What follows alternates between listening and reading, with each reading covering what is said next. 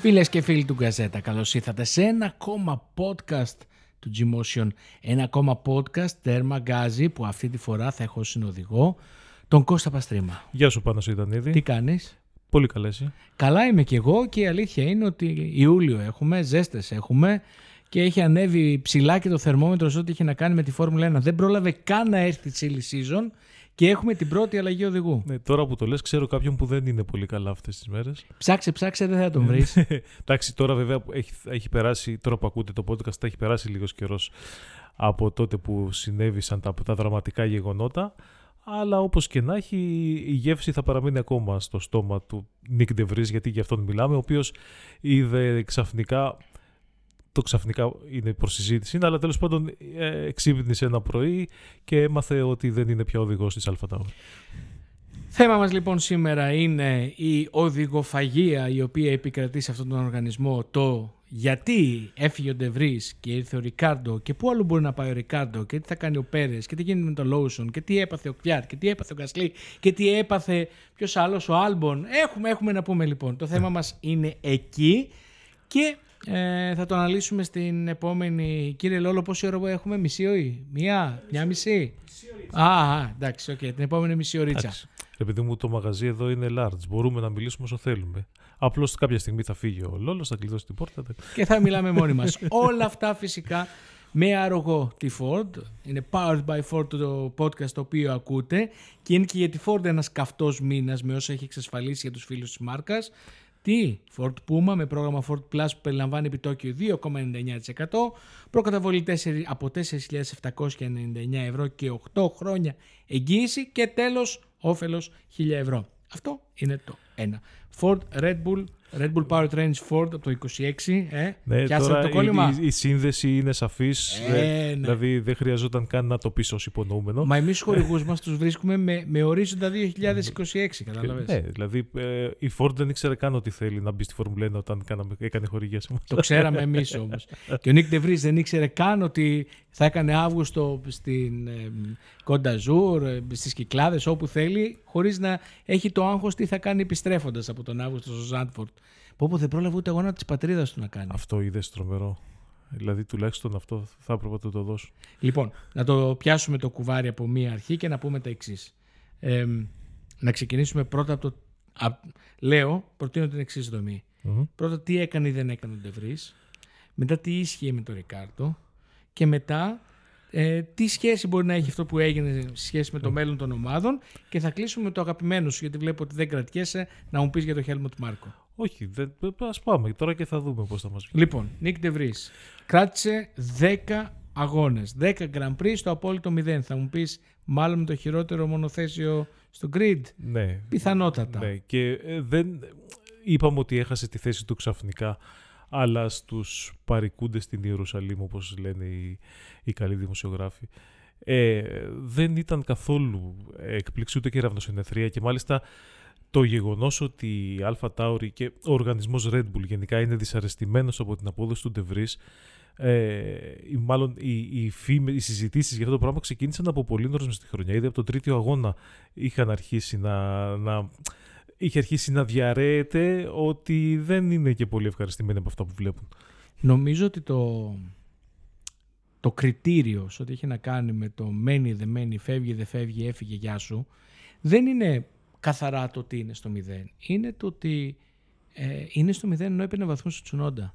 Ναι. Ε, δεν είμαι τόσο σίγουρος ότι ο Τσουνόντα έχει βελτιωθεί σε σχέση με τις προηγούμενες χρονιές όσο δείχνει να έχει βελτιωθεί ή αν ωραιοποιούσε τη δική του παρουσία η αγωνιστική και όχι σε ό,τι έχει να κάνει με ταλέντο στην παρούσα φάση η αγωνιστική ανεπάρκεια του Ντεβρής. Ε, πιθανότατα ξέρεις η αλήθεια είναι κάπου στη μέση. Δηλαδή... Συγγνώμη. Ντεβρής ή Ντεφρής. Να το πούμε Ντεφρή. Να το πούμε Ντεβρή που το λέμε από την αρχή. Λες να παρεξηγηθεί. Εντάξει, OK. Okay. Δεν θα τον λέμε για πολύ άλλωστε. ναι, έτσι κι αλλιώς τώρα να τον λέμε κάπως που να καταλαβαίνει ο κόσμος για ποιον μιλάμε. Εντάξει. Υποθέτω ότι αυτό είναι πιο σωστό. Αλλά αυτός λοιπόν ο, ο Νίκ, να το λέμε Νίκ. ε, Νίκ με Y, έτσι, είναι, είναι ωραίο. Ε, είναι, η αλήθεια είναι κάπου στη μέση. Δηλαδή και ο Τσουνόντα λογικά είναι λίγο βελτιωμένο σε σχέση με πέρυσι, με βάση την εμπειρία που αποκτάει κανείς ε, ε, μετέχοντας στο πρωτάθλημα της Φόρμουλα 1 και όλη τη διαδικασία που έκανε η Red Bull για να τον ε, ε, βάλει μέσα στο καλούπι της ομάδας, αν θες να το πω έτσι, που τον, μετα... τον έβαλε να μετακομίσει στην Ιταλία και τον έχει, έχει βάλει τον Franz Tost να είναι στην πραγματικότητα κάτι σαν τον κίδε μόνα του και να, να χειρίζεται όλα του τα θέματα, την καθημερινότητα του κτλ. Ε, όλη, αυτή, όλη αυτή η δουλειά κάποιο αποτέλεσμα θα έχει φέρει. Αλλά είναι σίγουρο ότι μέσα στην ομάδα έβλεπαν πολύ μεγάλη διαφορά ανάμεσα στους δύο οδηγούς. Όχι μόνο στα αποτελέσματα, γενικότερα μέσα στη, στη λειτουργία. Και ε, εφόσον έχεις έτοιμη μια λύση η οποία εντάξει, έχει το όνομα ενός οδηγού που έχει κερδίσει και 8 αγώνες, έτσι, δηλαδή δεν είναι ένα στοιχείο ο Ρικάρντο. Έχω την αίσθηση ότι ο Τεβρίς δεν τέριαξε ποτέ με τη φιλοσοφία της ομάδας και του οργανισμού γενικότερα ε, ότι ήταν περισσότερο τερτύπια του Χέλμουτ Μάρκο που ήθελε να κλέψει ντε και καλά έναν οδηγό από την οικογένεια του Τότο Βόλφ, γιατί ο Ντεβρής ήταν στην οικογένεια της Mercedes ναι. ε, και με αυτή είχε πάρει το πρωτάθλημα στη Φόρμουλα E. Ε, και δεν είναι τυχαίο το ότι βγήκε ότι διαφωνούσε με το Χόρνερ αν πρέπει να τον πάρουν ή δεν πρέπει να τον πάρουν. Η αλήθεια είναι ότι πέρσι στη Μόντσα είχε κάνει κάτι εξωπραγματικό ο Ντεβρής. Ντεπούτο με μια πολύ πιο αδύναμη Williams από τη φετινή και να είναι στο Q3, να είναι ε, στον αγώνα στους βαθμούς σίγουρα ήταν ένα, μια εμφάνιση, ένα Σαββατοκύριακο που τράβηξε τα βλέμματα και δικαιολόγησε το ποντάρισμα. Ναι. Απλά νομίζω ότι το ποντάρισμα δεν βγήκε. Ναι, γιατί και εκείνος ο αγώνας στη Μόντσο ο περσινός ήταν ε, αυτό που λέμε ότι μπήκαν τα άστρα, στη, ευθυγραμμίστηκαν τα άστρα. Δηλαδή όλα έγιναν ακριβώς όπως έπρεπε για να λάμψει Συχνά ο... γίνεται στη Μόντσα αυτό τελικά. Ναι. Δε στη νίκη του Ρικάρντο την τελευταία. Δες ναι. στη νίκη του Γκασλί την πρώτη. Ναι. Δες στη νίκη του Φέτελ την πρώτη. Πω, πως, εσύ πήγες πίσω στο 2008 τώρα. Ναι, ναι, ναι. Oh. 15 χρονάκια. Ναι. Σαν χθες μου φάνηκε. Ε, ναι, ε, και ήταν, ξέρεις, μια σύμπτωση που ευνόησε τον, ε, τον όταν αρρώστησε ξαφνικά ο Άλμπον, είχε πάθει, θυμάσαι, κρίση κολικοειδίτιδας και δεν μπορούσε να τρέξει στον αγώνα. Οπότε βρέθηκαν στη Williams χωρίς οδηγό και δανείστηκαν τον Ντεβρίς, ο οποίος ήταν αναπληρωματικός οδηγός της Mercedes. Ε, και έγιναν τα πράγματα όπως έγιναν. Τέλο, τέλος πάντων, ε, αυτό που έγινε τώρα ε, πριν από λίγες μέρες που απολύθηκε ουσιαστικά ο Ντεβρίς είναι κάτι που συζητιόταν πολύ έντονα τον τελευταίο καιρό. Απλά έγινε, νομίζω με πολύ ακραίο τρόπο, με, με ταχείες εξελίξεις, γιατί ξέραμε όλοι ότι το τεστ το οποίο θα έκανε ο Ρικάρντο, τεστ ελαστικών της Πιρέλη, ε, με τη Red Bull στο Silverstone 2-24 ώρα μετά τον αγώνα ότι θα ήταν ένα σημαντικό κριτήριο για το μέλλον. Γιατί ο Ρικάρντο είχε αφήσει πολύ καλές εντυπώσεις λέγανε στον προσωμιωτή, τους είχε θυμίσει τον οδηγό που ξέρανε όταν έφυγε, πριν μάλλον φύγει και περιμέναμε όλοι ότι σίγουρα θα είναι ένα κριτήριο το τι κάνει εκεί, αλλά περισσότερο με ορίζοντα του 2024 ή τέλος πάντων και 23 αν συνεχίσει στο ίδιο βιολίο Ντεβρής. Εδώ έχω την αίσθηση ότι με το που έκανε τον φημολογείται δεν έχουν βγει χρόνοι, αλλά ο Λόρενς Μπαρέτο που υποτίθεται εντάξει, είναι μέσα στον οργανισμό ναι. της Φόρμουλα 1, έγραψε ότι έκανε επίδοση ο Ρικάντο που θα τον έβαζε στην πρώτη σειρά του grid, μπροστά από τη McLaren δίπλα στον ε, Verstappen. Δίπλα στο Verstappen. Έτσι. Να θυμίσω ότι η άλλη Red Bull ήταν 16η και ανέβηκε 15η επειδή μηδενίστηκε ο Μπότας. Εντάξει τώρα. Αυτό είναι πάσα για το, για το ναι. επόμενο κεφάλαιο της κουβέντας. Εκεί λοιπόν, βλέ, αν αυτή όντως ήταν η πραγματική εξέλιξη στο timeline των πραγμάτων, έχω την αίσθηση ότι πρέπει να βγει και με, από το, από το του Κολομάρκο, σανίδα stop, σταμάτα όπα, όπα, όπα, με το που έγινε ο χρόνος και έδειξε ο Ρικάρντο ότι το όχι, δρομολογήθηκαν οι εξελίξεις επί τόπου. Πρέπει να είναι έτοιμα τα συμβόλαια, να περιμένουν μια υπογραφή, ένα κάτι. Πήρε τηλέφωνο τον Τεβρή και του λέει: Μη φτιάξεις βαλίτσα. Δεν νομίζω να τον πήρε καν τηλέφωνο. Πρέπει να τον έχει μπλοκάρει τις επαφές κιόλας. Δηλαδή θα πάει ο Ντεβρή με το κλειδί για να μπει στον καράζ και δεν θα μπαίνει στη, στην κλειδαριά το κλειδί. Λοιπόν. Εντάξει, πάντως ο Ντεβρή πήρε την ευκαιρία του στη Φόρμουλα 1. Ε, Καλός ή κακός. Αργά πολύ αργά Ηλικιακά. ηλικιακά σε σχέση με τα πρόσφατα δεδομένα. Γιατί πριν από 20 χρόνια να κάνει κάποιος τον τεμπούτο του 28 ετών δεν ήταν ασυνήθιστο. Θα έλεγα ότι μάλλον ήταν ο κανόνας. Ε, αλλά τώρα πια σε αυτήν την εποχή που τους οδηγούς τους ετοιμάζουν από τότε που μπαίνουν στα κάρτ σε, σε προεφηβική ηλικία. Ο Verstappen δεν είναι 28. Ναι. Καν. Όχι, Και ε, πάει για τρεις φορές Συ- πρωταθλητής. Συγγνώμη. ποιοι- Ελάχιστοι οδηγοί είναι 28. Αυτό αν, λέω. αν βγάλεις έξω τον, ε, τους Αλόνσο Χάμιλτον που είναι από, πάνω από 35, ποιος άλλος είναι σε αυτή, πάνω από Ούτε ο Λεκλέρ είναι, ούτε ο Ράσελ είναι, Ναι. ούτε ο Νόρι είναι. Εντάξει. Ε, We get the ναι, point. ναι, ναι, δηλαδή ο, ο- από τους υπόλοιπους ίσως ο Μπότας είναι ο μεγαλύτερος. Ναι.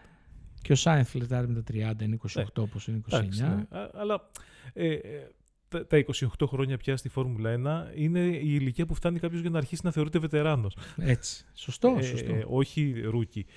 Και δεν ξέρω αν αυτό είχε κάποια συμμετοχή, ε, κάποια σημασία στο πώς εξελίχθηκε η καριέρα του Ντεβρή στη Φόρμουλα 1, γιατί όταν είσαι τόσο μεγάλος, ε, έχεις κερδίσει και δύο πρωταθλήματα παγκόσμια σε χαμηλότερου ελληνικούς πρωταθλήματα, αλλά ε, μην ξεχνάς ότι ο Ντεβρής έχει πάρει και Φόρμουλα 2, έτσι, ε, και, και Φόρμουλα E. Ε, δεν είσαι τόσο δεκτικός στο να... δε- Δεν έχεις ξέρεις αυτό το κίνητρο να τα δώσω όλα για να καθιερωθώ και τα λοιπά, γιατί έχεις φτάσει σε ένα επίπεδο στην καριέρα σου που δεν λες σε όλα ναι. Και δεν ξέρω μήπως αυτό ήταν ένας παράγοντας που δεν τον, δεν τον βοήθησε να ευδοκιμήσει. Αυτό ακριβώς που είπες είναι η πάσα τώρα για τον Ρικάρντο που είχε φτάσει σε ένα επίπεδο της καριέρας του που παρά την κατακόρυφη πτώση που είχε στη Μακλάρεν δεν έλεγε σε όλα ναι. Δεν είχε βάλει ας πούμε, στο κάδρο το να μιλήσει σοβαρά με τη Χάς ή να ρίξει τις απαιτήσεις του. Με αποτέλεσμα να, να κάτσει στον πάγκο φέτος. Αλλά θεωρώ ότι δεν υπάρχει ψυχή που να ασχολείται με τη Φόρμουλα 1, ψυχή ούτε μία ούτε καν, που να ήταν, ήταν σίγου- σίγουρος να έχει στο μυαλό του ότι η παρουσία του στη Red Bull θα περιοριζόταν σε αυτά που λέγανε ότι θα περιοριστεί, δηλαδή το να κάνει ε, κάποια Ναι, πρόμο και, προσωμιωτές τα, και τα προσωμιωτές λοιπά. και τα λοιπά. Ε, σίγουρα δεν ήταν στο πλάνο, δεν υπήρχε καν συζήτηση να πούμε ότι θα τον δούμε μετά από 10 αγώνες, 11 μάλλον, να είναι σε- στο τιμόνι. Ναι. Ε, αλλά η παρουσία του και μόνο εκεί, ενός οδηγού που όπως είπες είχε πάρει, έχει πάρει 8 νίκες, ενός οδηγού ο οποίος όταν αποφάσισε ο ίδιος να φύγει από τον οργανισμό Red Bull ήταν, θεωρούνταν ένας από τους κορυφαίους αυτή τη, στι- εκείνη τη στιγμή στο grid ε, δεν μπορεί να είναι εκεί πέρα δι- φιωριτούρα. Και νομίζω ότι ε, ο ίδιος έκανε στο μυαλό του ένα απόλυτο reset και έκανε κάτι πάρα πολύ σημαντικό το ότι επέστρεψε σε έναν οργανισμό στον οποίο ο ίδιος είχε ανθίσει του τέριαζε και του επέτρεψε να γίνει πάλι λίγο εαυτός του να, να κάνει αυτό το reset τέλος πάντων ώστε να μπορέσει όταν βρεθεί είτε στον προσωμιωτή είτε στην πίστα να θυμίσει λίγο τον παλιό καλό του εαυτό και αυτό ναι, έκανε. Ναι, γιατί στην, ε, στη McLaren ιδίως έδειχνε παγιδευμένος. Στη, παγιδευμένος λέξη. στην κατάσταση στη- μέσα στην οποία είχε βρεθεί. Δηλαδή δεν ξέχασε ξαφνικά ο Ρικάρντο να οδηγεί μονοθέσιο προφανώς. Ε, απλώς ε, ήταν εκεί μια κατάσταση η οποία δεν του επέτρεπε, για όποιο λόγο ε, συνέβαινε αυτό, να μπορέσει να αποδώσει το maximum, ενώ αντιθέτως ο Νόρις, ο οποίος ήταν ο μόσταυλός του και του έριχνε στα αυτιά όλη την ώρα, ε, είναι απόλυτα ενσωματωμένος μέσα στη- στον οργανισμό McLaren ε, με τον τρόπο που είναι ο Verstappen στη Red Bull θα μπορούσε. Δηλαδή ε, νομίζω ότι οι καταστάσεις είναι συγκρίσιμες στον τρόπο που λειτουργούν οι ομάδες με τους οδηγούς τους. Και δεύτερον, θέλω να πω ότι ε, για, την, ε, για τη Red Bull και για τους Horner και Μάρκο η παρουσία του Ρικάρντο στην ομάδα είχε και διπλή σημασία. Εκτός του ότι έχεις ένα πολύ καλό οδηγό στους προσωμιωτές για την εξέλιξη κτλ. Ήταν η ιδανική δαμόκλειο σπάθη πάνω από τα κεφάλια των οδηγών. Όλων των οδηγών πλην Verstappen, που σημαίνει ότι πρόσεξε, αν δεν, κάνεις, αν δεν, είσαι, αν δεν φέρεις αυτά που πρέπει να φέρεις, τον έχω έτοιμο τον άλλον. Νομίζω ότι ήταν και ο βασικός λόγος, λόγος για τον οποίο ε, πρόσω- τα πρόσωπα που ανέφερες ε, που φημίζονται για τον εγωισμό τους και για την τέλος πάντων την, την απόλυτη ε, ε, Για, για, το, για το πόσο ανηλεείς είναι. αυτό τέλος πάντων. Ναι, προσπαθούσα να βρω ευγενικέ λέξεις και ξέρεις, λίγο είχα στερέψει από επιλογές. Να αποδεχθούν, να δεχτούν μάλλον να πάρουν πίσω έναν οδηγό ο οποίος είχε σοκάρει τον οργα- οργανισμό Red Bull όταν ξαφνικά τους είχε ενεθρία, τους πετάξει ότι εγώ φεύγω πάω στη Ρενό. Ναι. Λοιπόν, και, Και- για να και- το δεχτούν πίσω αυτοί οι τύποι, Ναι. Έπρεπε να έχουν λόγο. Επίσης, τώρα θα κάνω και μια μικρή αναδρομή. Πήγες στη Renault, με την οποία Σωστό. Renault η Red Bull δεν είχε και τις καλύτερες σχέσεις εκείνη την εποχή. Έφυγε τώρα ο Σλούκας από τον Ολυμπιακό και που πάει, πάει, πάει στον Πάθα. Ε, Ε, τώρα θα, θα, γίνονται θα το έλεγες, τέτοια δεν θα πράγματα. μπορούσες. Ναι, μα είναι η ίδια περίπτωση. Ρε φίλε, 3,3 το, το χρόνο πόσο παίρνει ο Σλούκας, πόσο πήρε ο Ρικάρντο. Παραπάνω, Του, τον ξελόγιασαν ε, τα, τα, Παρα- τα λεφτά που τι- του έταξε εκεί ο Αμπιτεμπούλ παραπάνω πήρε στη Renault. και πιο πολλά πήγε, πήρε στη Μακλάρεν. Ναι, πω πω εκεί να πήγανε χαμένα. Και τα πιο καλά είναι αυτό που παίρνει φέτος. Γιατί και φέτος η Μακλάρεν τον πληρώνει Ναι. για να ανοίξει χώρο να τρέξει ο πιάστη. ναι, και όχι μόνο αυτό, του δίνει και η Red Bull ένα χαρτζηλικάκι. Εντάξει, δεν νομίζω να έχει πρόβλημα. Ε, Θα τα βγάλει πέρα. λοιπόν, πάμε λοιπόν στο Ρικάρντο. Ναι. Ο Ρικάρντο, ο οποίος περίμενε αυτή την ευκαιρία. Εγώ να σου πω την αλήθεια, για να είμαι ειλικρινής, ε, πριν αρχίσει, πριν κάτσει η μπίλια σε ό,τι είχε να κάνει με τις θέσεις στο grid, ε, θεωρούσα ότι θα, τον, θα γυρνούσε στην Αλφα Τάουρη εξ αρχής.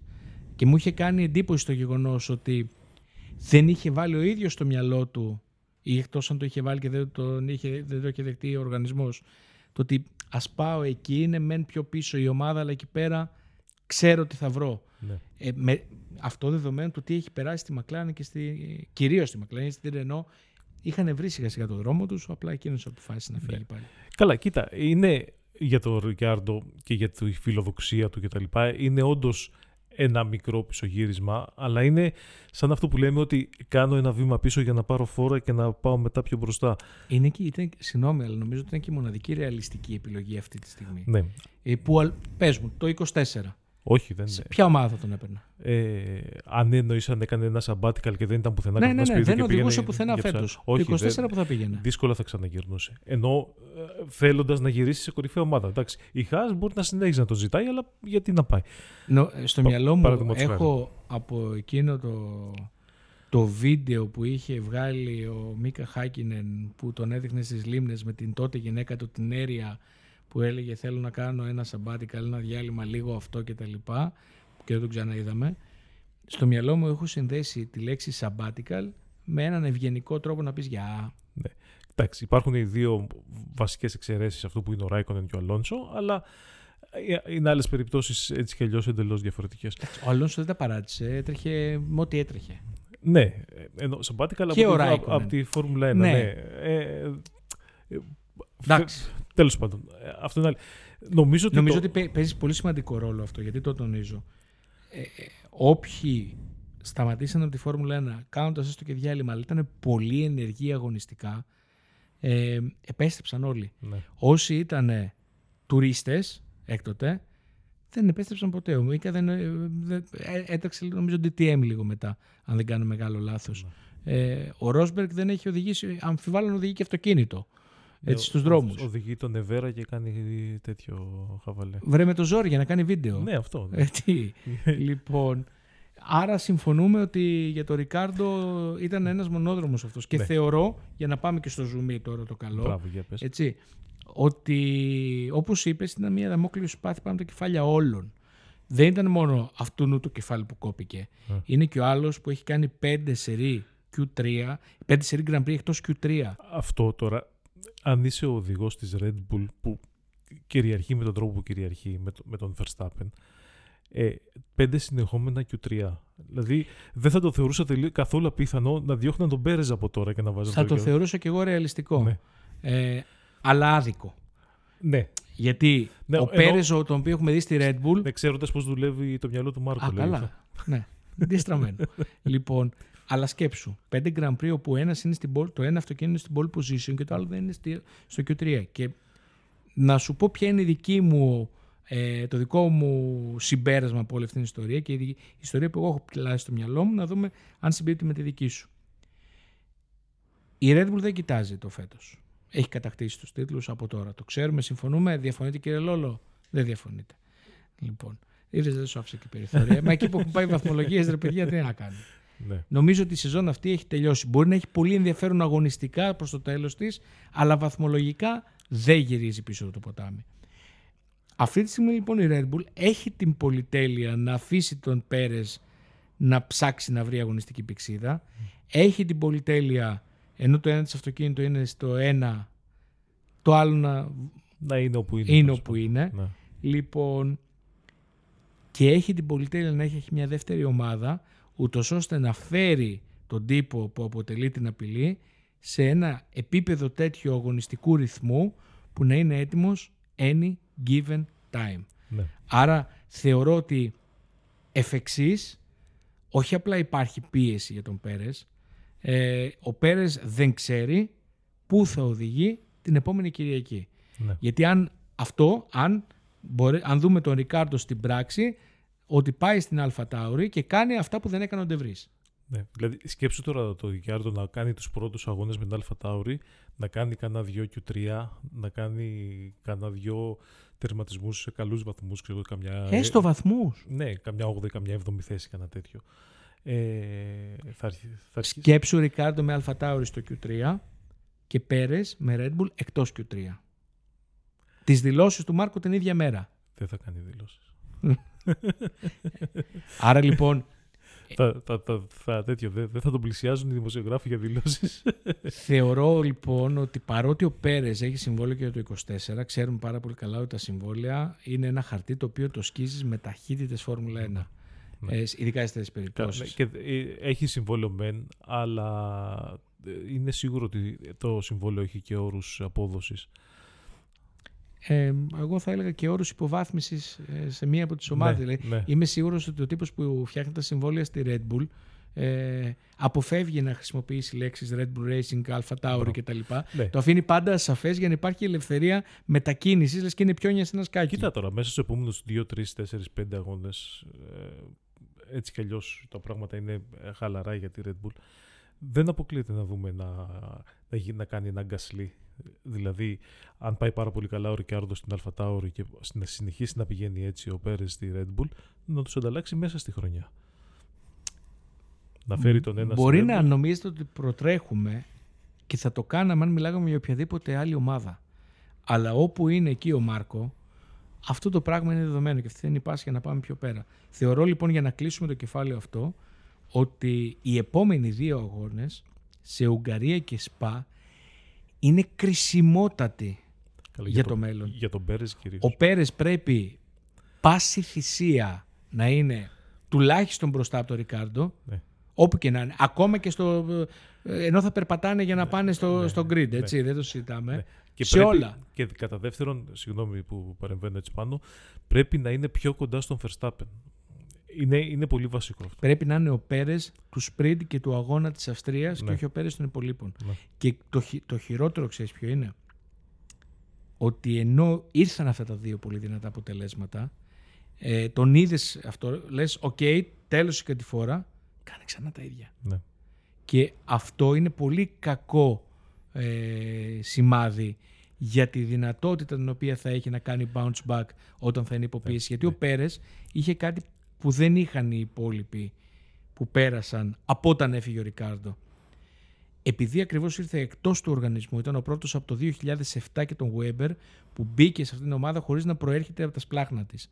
Λοιπόν, ήρθε ακόμα και όταν είχε συμβόλαιο μονοετές, γιατί τώρα πήρε το διετές, είχε ρε παιδί μου μια σιγουριά ότι είναι ο οδηγός ο οποίος φέρνει εμπειρία, φέρνει ένα εναλλακτικό τρόπο οδήγησης, εναλλακτικές στρατηγικές.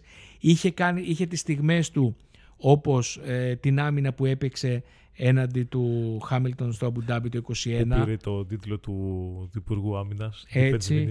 Είχε τις στιγμές του όπως το Μονακό του 22, άσχετα αν αυτό ροκάνισε τη σχέση του με τον ε, Verstappen ακόμα περισσότερο. Λοιπόν, λειτουργούσε με μια σιγουριά και άνεση ότι την έχω τη θέση, γνωρίζοντας ότι και ο ανταγωνισμός από κάτω δεν υπήρχε. Όχι γιατί ο Γκασλή δεν ήταν καλός, αλλά πι- ο Γκασλή πιστεύω δεν θα έπαιρνε ποτέ το προαγωγή στην πρώτη ομάδα. Ό,τι και να έκανε στη δεύτερη. Το πιστεύω 100% και γι' αυτό έφυγε. Εννοείς μετά, το, μετά την, ε, το demotion, Ναι. μετά την υποβάθμιση. Ναι, ναι, έτσι είναι, έτσι ακριβώς. Γιατί, αλλά βλέποντας τα σημερινά, πρώτον η πίεση τελικά έφτασε στον Πέρες και ο τρόπος που διαβάζω εγώ την απόδοσή του, δηλαδή όλες αυτές οι συνεχείς αποτυχίες κατά τα κτίρια, είναι κλασικό δείγμα πίεσης. Δηλαδή είναι κλασική περίπτωση υπερπροσπάθειας να αποδώσει επειδή νιώθει ότι πρέπει να το κάνει και αυτό είναι που τελικά φέρνει το λάθος. Στο τέλος όμως της ημέρας με μία RB19 χρειάζεται τόση υπερπροσπάθεια για να μπει στο Q3. Ε, όλα είναι εδώ, όλα είναι στο μυαλό. Μάλιστα. Οκ. Ε, υπό πίεση. Λοιπόν, αυτή είναι η ιστορία και οι επόμενοι αγώνες είναι κρίσιμοι.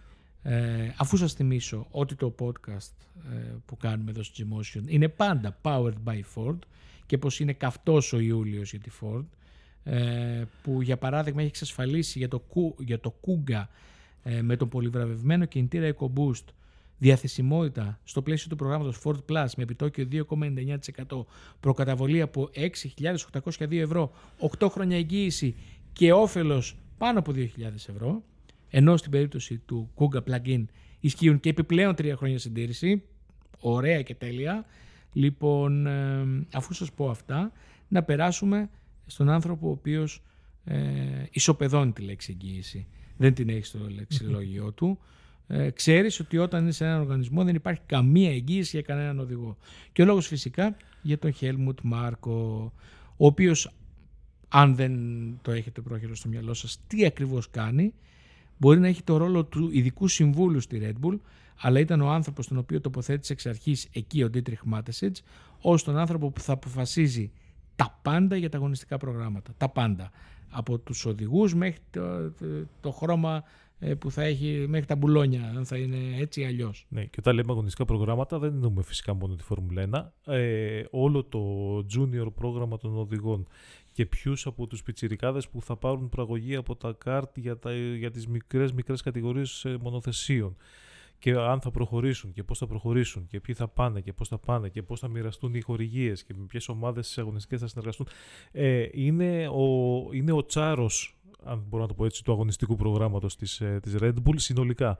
Και επειδή πολλοί δεν ε, έχετε πλήρη εικόνα για το τι συνέβαινε τα παλιά τα χρόνια, ήταν και ένας υπερταλαντούχος οδηγός Φόρμουλα 1, ανερχόμενος, μέχρι που ένα πετραδάκι σε έναν αγώνα του στέρισε την όραση από, ένα, από το ένα του μάτι και έδωσε πρόωρο τέλος σε μια καριέρα η οποία θα τον ε, οδηγούσε σε αξιοσημείωτα επίπεδα φαινόταν. Τέλος πάντων. Αυτός είναι ο Μάρκο. Ή αν έχετε δει τα βιντεάκια από το Silverstone, εκεί που προσπαθεί ένας φωτογράφος δίπλα στο Ζακ Μπράουν να πάρει την καλή τη φωτογραφία με τον Μπράουν ε, και τον Νόρι, που είναι ένας παππούς και σπρώχνονται για να χωρέσουν. Αυτός είναι ο Μάρκο. Λοιπόν... Είναι, είναι, είναι τέτοιος τύπος. Δηλαδή ε, δεν υπολογίζει τίποτα γενικά. Είναι όμως Κώστα Παστρίμα ανθρωποφάγος, οδηγοφάγος. Ναι, αλλά όχι όχι, από, όχι με κάποιο είδους πρόθεση, δηλαδή. Να, να, αυτό, Απλά του βγαίνει φυσικό. Αυτό θέλω να το καταστρέψω. Ε, έχει ένα. Ε, πώς να το πω, ένα, ένα τευτονικά δομημένο τρόπο σκέψης όπου η οδηγή είναι απλώς δομικά υλικά μιας, ε, μιας διαδικασίας, ενός αλγόριθμου, θες να το πω έτσι ο, που ο αλγόριθμος είναι το ανώτερο, δηλαδή είναι αυτό που πρέπει να εκτελεστεί. Τα βήματα πρέπει να γίνουν με το συγκεκριμένο τρόπο, έτσι, έτσι, έτσι, έτσι, έτσι. Αν κάποιο από τα βήματα αυτά δεν γίνει όπως πρέπει να γίνει για να λειτουργήσει αυτό το σύστημα, απλώς αφαιρείται αυτό και μπαίνει ένα άλλο για να εξυπηρετήσει το σκοπό. Είναι, ε, ε, είναι ακριβώς αυτός ο τρόπος που το βλέπει και η οδηγή είναι ε, απλώς υλικά δομικά αυτού του συστήματος και ε, εναλλάξιμα, ανταλλάξιμα υλικά. Δηλαδή όταν δεν δουλεύει αυτό θα φύγει και θα μπει κάποιο άλλο για να δουλέψει. Έχει κάποιους οδηγούς; Ε, ναι, αλλά όχι με πρόθεση. Ε, επαναλαμβάνω. Ε, Έλα, πάμε σε παραδείγματα. Ε, πες εσύ Θεωρώ, ας πούμε, ότι ο, αν υπάρχει ένας οδηγός ο οποίος έπρεπε να έχει περισσότερη πίστοση χρόνου, αυτός ήταν ο Γκασλί. Ναι, αλλά δεν έχασε. Δεν, ο Γκασλί, τον Γκασλί δεν τον εξαφάνισε με τον τρόπο που εξαφάνισε τον Ντεβρί τώρα. Δηλαδή τον άφησε και δύο-τρία χρόνια στην Αλφατάουρη. Όχι, θα μπορούσε να μείνει και πέντε χρόνια στην Αλφατάουρη. Ναι, θέλω να πω όμως, θα μπορούσε να το πει αντί να τον υποβιβάσει από τη Red Bull, μάλλον την πρώτη χρονιά που τον υποβιβάσει, την επόμενη μπορούσε να μην τον ανανεώσει καν και να του πει εντάξει, για δεν μας κάνεις, αλλά θα πάρουμε κάποιο. Μου δίνεις λοιπόν πολύ ωραία πάση. Γιατί εγώ θεωρώ ότι είναι υπερβολική αυτή η κριτική για τον Μάρκο. Γιατί όπως είπες, ναι, μεν θεωρώ ότι αδικήθηκε ο, σε σχέση με άλλους ότι θα να έχει περισσότερο χρόνο Γκασλή, ακριβώς βάσει του με ποιον τον συγκρίνεις, που είναι στο άλλο αυτοκίνητο. Αλλά έμεινε στη, στον οργανισμό. Ο Κφιάτ υποβαθμίστηκε, αλλά πήγε τρεις φορές στην Αλφατάουρη. Τρεις. Ναι, ναι. Όχι μία, όχι δύο, όχι τρεις. Ναι. Λοιπόν, ο Άλμπον ε, μπορεί να έχασε τη θέση τους ως επίσημος οδηγός στον Ερθό Πέρες, αλλά αν θυμάσαι, ε, όχι απλά δεν τον διώξανε, ε, τον ε, θεωρούσαν ένα ε, αναπόσπαστο κομμάτι της ομάδας, ήταν μέσα σε όλα, ε, ήταν στα δελτία τύπου παντού, δεν το έχω ξαναδεί για οδηγό ο οποίος φεύγει και το ότι είναι στη Williams είναι δανεικός. Ναι, και τον βοήθησαν στην πραγματικότητα να μείνει στη Φόρμουλα 1. Γιατί τον θεωρούν περιουσιακό στοιχείο. Ναι, ναι δηλαδή ε, ο, ο Μάρκο δεν είναι ένας α- άκαρδος φαγέας. Ε, Δηλαδή γνωρίζει την αξία των οδηγών του. Απλώς θέλει Δεν- να... Αυτό δεν είναι ρήτο να είναι άκαδος φαγέας όμως. Ναι, ρε, παιδί μου, θέλω να πω ότι δεν, δεν, δεν το κάνει, δεν έχει κάποιο προσωπικό κίνητρο να τους, εκ- να τους εκδικηθεί για κάτι ή να τους τιμωρήσει για κάτι. Απλώς θέλει να τους χρησιμοποιεί με πολύ συγκεκριμένο τρόπο που ταιριάζουν στο σχήμα που έχει στο μυαλό του. Αν δεν κάνουν γι' αυτό, ε, είναι απλώς ο τρόπος που λειτουργεί. Δεν, Νομι- δεν, δεν, δεν, δεν σημαίνει ότι δεν τους εκτιμά ίσως σαν οδηγούς. Δηλαδή, δεν είμαι, εγώ δεν πιστεύω ότι τον, ε, όταν του λέει κάποιος για τον Καζιλιά, έλα μωρέ με το τέτοιο να ε, απλώς εκείνη τη στιγμή για αυτό που ήθελε να κάνει στη Red Bull δεν έκανε και τον έδιωξε και έβαλε κάποιον άλλο. Και η απόδειξη για αυτό που λες θεωρώ ότι είναι όλη η ιστορία με τον Ρικάρδο. Ο, Και- Ρικα- ο Ρικάρντο είναι, ε, είναι έτσι κι αλλιώς asset. Δηλαδή παίρνεις τον Ρικάρντο, δεν παίρνεις ξέρω εγώ τον ε, Scott Speed. Το τερμάτισε, παιδιά. Τώρα εγώ φεύγω. Αφού υπόθηκε το όνομα του Scott Speed, σας αφήνω στο. έχω, στον έχω, κι κύριο άλλα, Πιστήμη. έχω κι άλλα ονόματα να σου πω. Για πες. Ε, Χάιμε Αλγκερσουάρι. Καλός DJ. Καλός DJ. λοιπόν. ναι, τι. Οκ. ναι. Δηλαδή, και ε, δε, επίσης δεν μπορείς να πεις ότι η Red Bull μέσω του Μάρκο δεν έχει δώσει ευκαιρίες σε, στους οδηγούς του, του Young Drivers Program. Ναι, απλά δεν ξέρεις τι γίνεται. Δηλαδή, πολλοί, Α, επί- πόσοι από αυτούς έχουν φτάσει στη Φορμούλα. Επειδή όμως είχε δύο ομάδες, πολλοί περιμέναν ότι θα βρίσκανε τη θέση στον ήλιο. Ε, δεν τη βρήκε ποτέ ο Αντώνιο Φίλεξ Τακώστα. Αυτό, Παράδειγμα. αυτό είναι πρόβλημα. Εντάξει, ξέρεις ότι έχω πολύ μεγάλη συμπάθεια στο, στον Τακώστα. Ε, πιστεύω ότι ο, ειδικά ο Ντακώστα ήταν, είναι ένας οδηγός που άξιζε να βρίσκεται στη Φόρμουλα 1. Δεν ε, τον βλέπουμε πουθενά στις κούρσες δια, διαδοχής του Liam Lawson επίσης, που θεωρείται υπερταλέντο κι αυτός. Ναι, όντως. Δεν χωράνε όλοι. Αλλά ας πούμε ε, έφερε οδηγούς που έκαναν καριέρα και θα μπορούσαν ίσως και να συνεχίσουν. Ε, Σεμπαστιάν Μπουεμή, ε, Ζαν Ερικ Βέρν. Ε, αξιοπρεπέστατη οδηγή στη Φόρμουλα 1. Ε, Και άσε την αξιοπρέπεια. Να δούμε και τους προαθλητές. Σεμπάστιαν Φέτελ, Καλά, Μαξ Verstappen, τον Ρικάρδο, όλοι αυτοί από το, από το ίδιο, α- α- από το την ίδια ακαδημία βγήκανε. Μμ. Και επειδή τον ανέφερα, για φινάλι θέλω να τον, να τον συζητήσουμε λίγο. Τον είδαμε για παράδειγμα στο Σίλβεστον, εντελώς ξαφνικά να κάνει έκπληξη στο Ρικάρδο. Έπρεπε κάποιος να του πάει κάποια χαρτιά, την τηλεμετρία, δεν ξέρω εγώ τι, και του πηγαίνει ο Φέτελ.